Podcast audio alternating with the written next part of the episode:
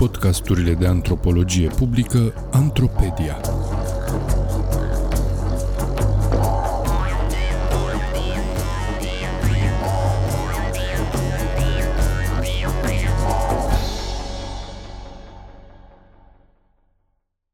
Implicațiile materiale, sociale și politice ale muncii în și dincolo de Galați.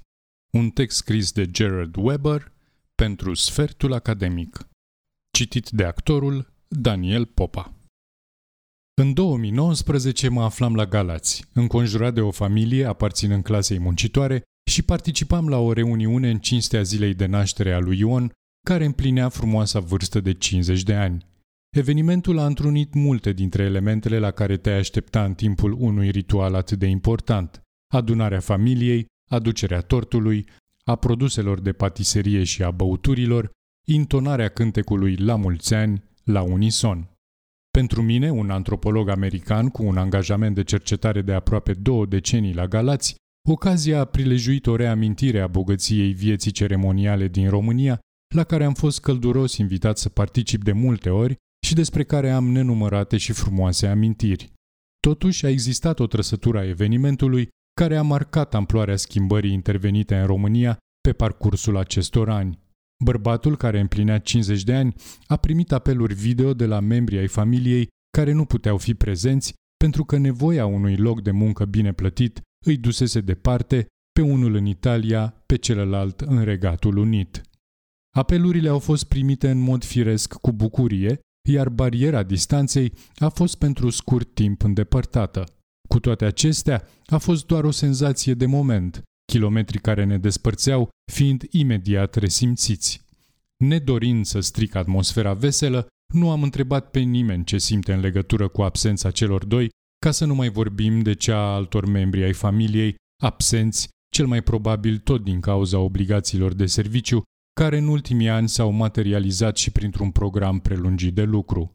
Totuși, sărbătoritul a împărtășit pe scurt gândurile despre acest subiect, fără îndoială și din cauza faptului că unul dintre apelanți era chiar fiul său. Este ca și cum rădăcinile ți-au fost smulse de sub tine, s-a plâns el sumbru.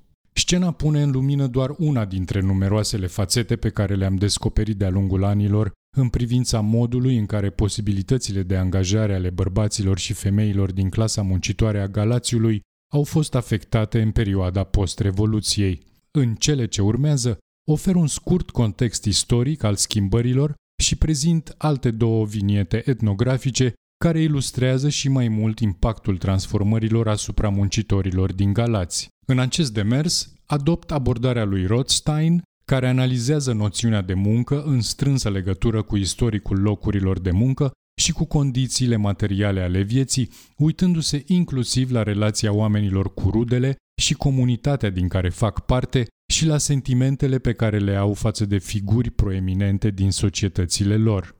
Fiind o trăsătură centrală a existenței oamenilor, munca este integrată în multe alte dimensiuni ale vieții, iar studiul său contribuie astfel la o mai bună înțelegere a socialului, economicului și politicului, așa cum voi arăta într-un mod concis în acest text. Mai întâi supun atenției metodele de cercetare antropologică pe care le-am aplicat la Galați. Înțelegerea mea despre viața în oraș provine în principal din interacțiunile informale cu oamenii într-o gamă largă de situații cotidiene.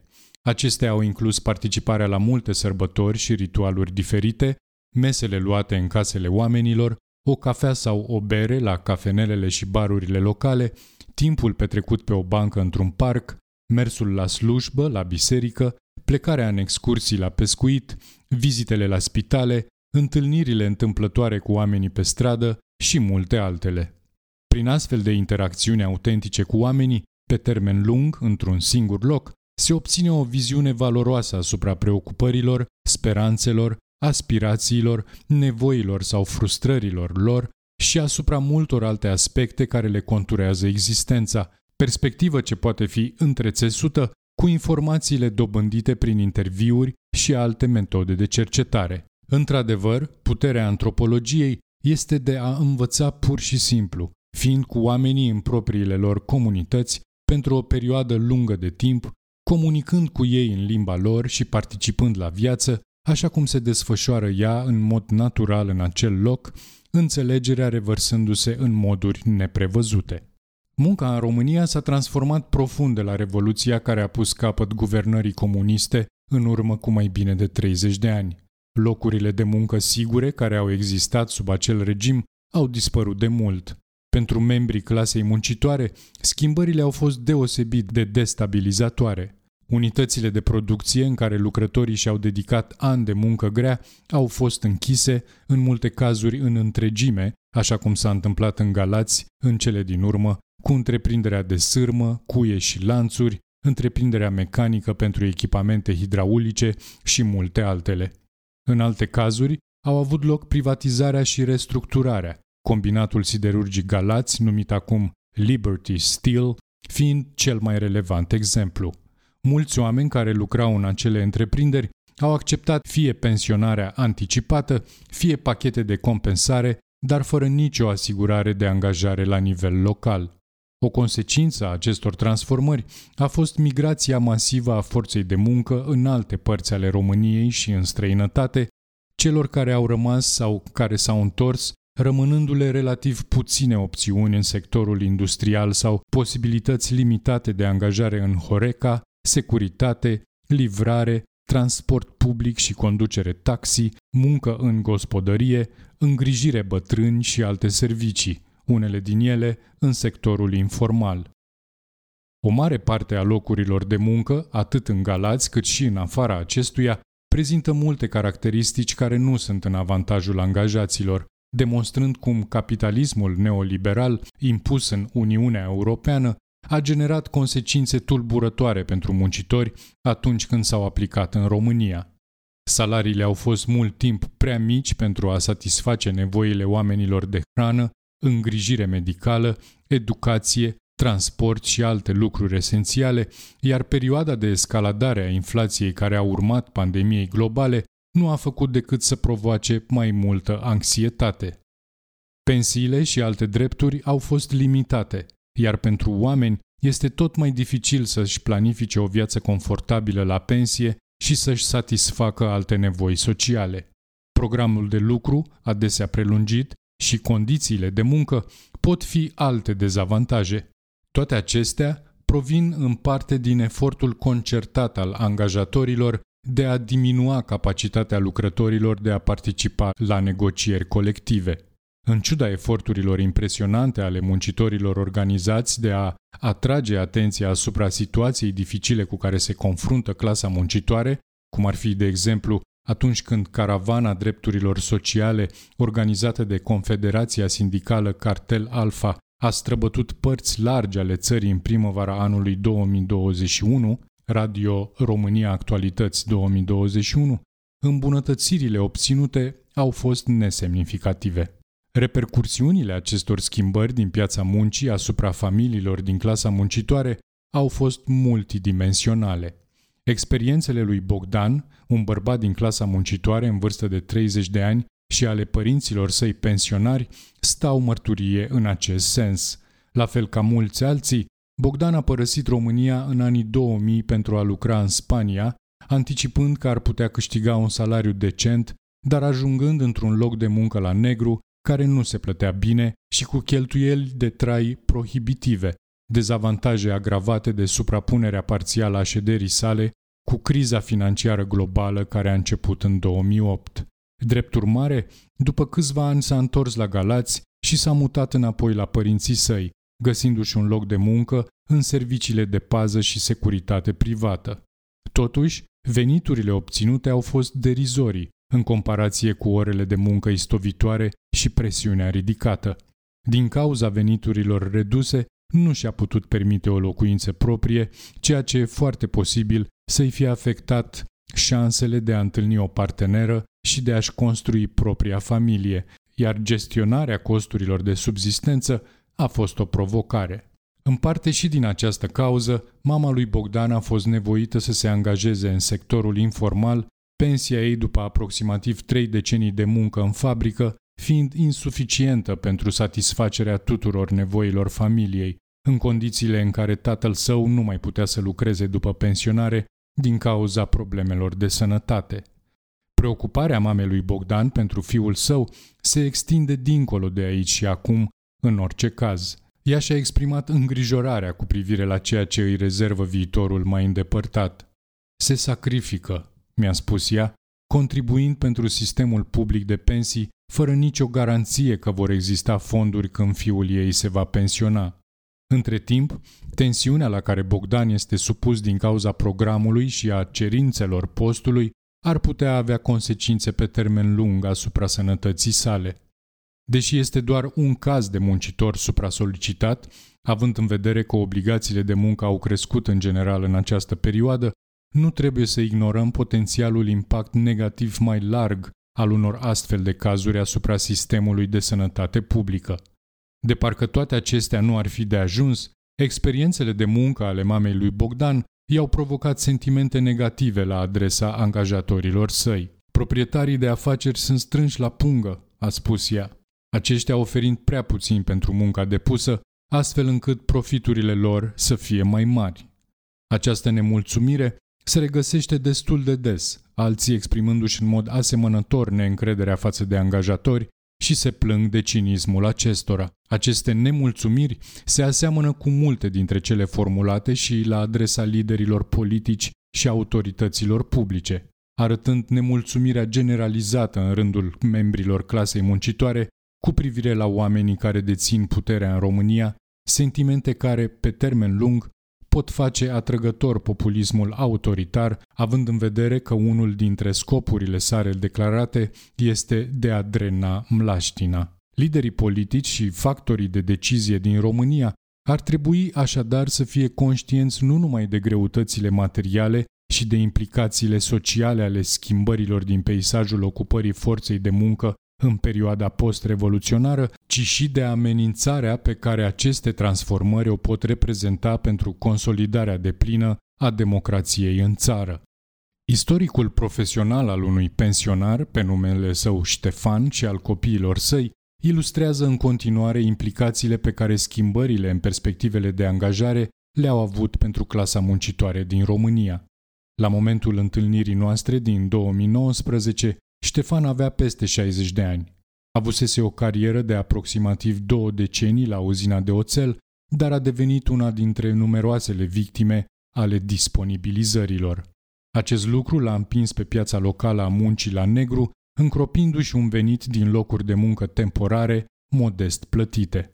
Dar, la mai puțin de un deceniu după ce a încercat să-și întrețină familia în acest mod, a suferit o criză de sănătate mentală deși i-a permis să se califice, la 50 de ani cât avea atunci pentru o pensie pe caz de boală, suma era mică.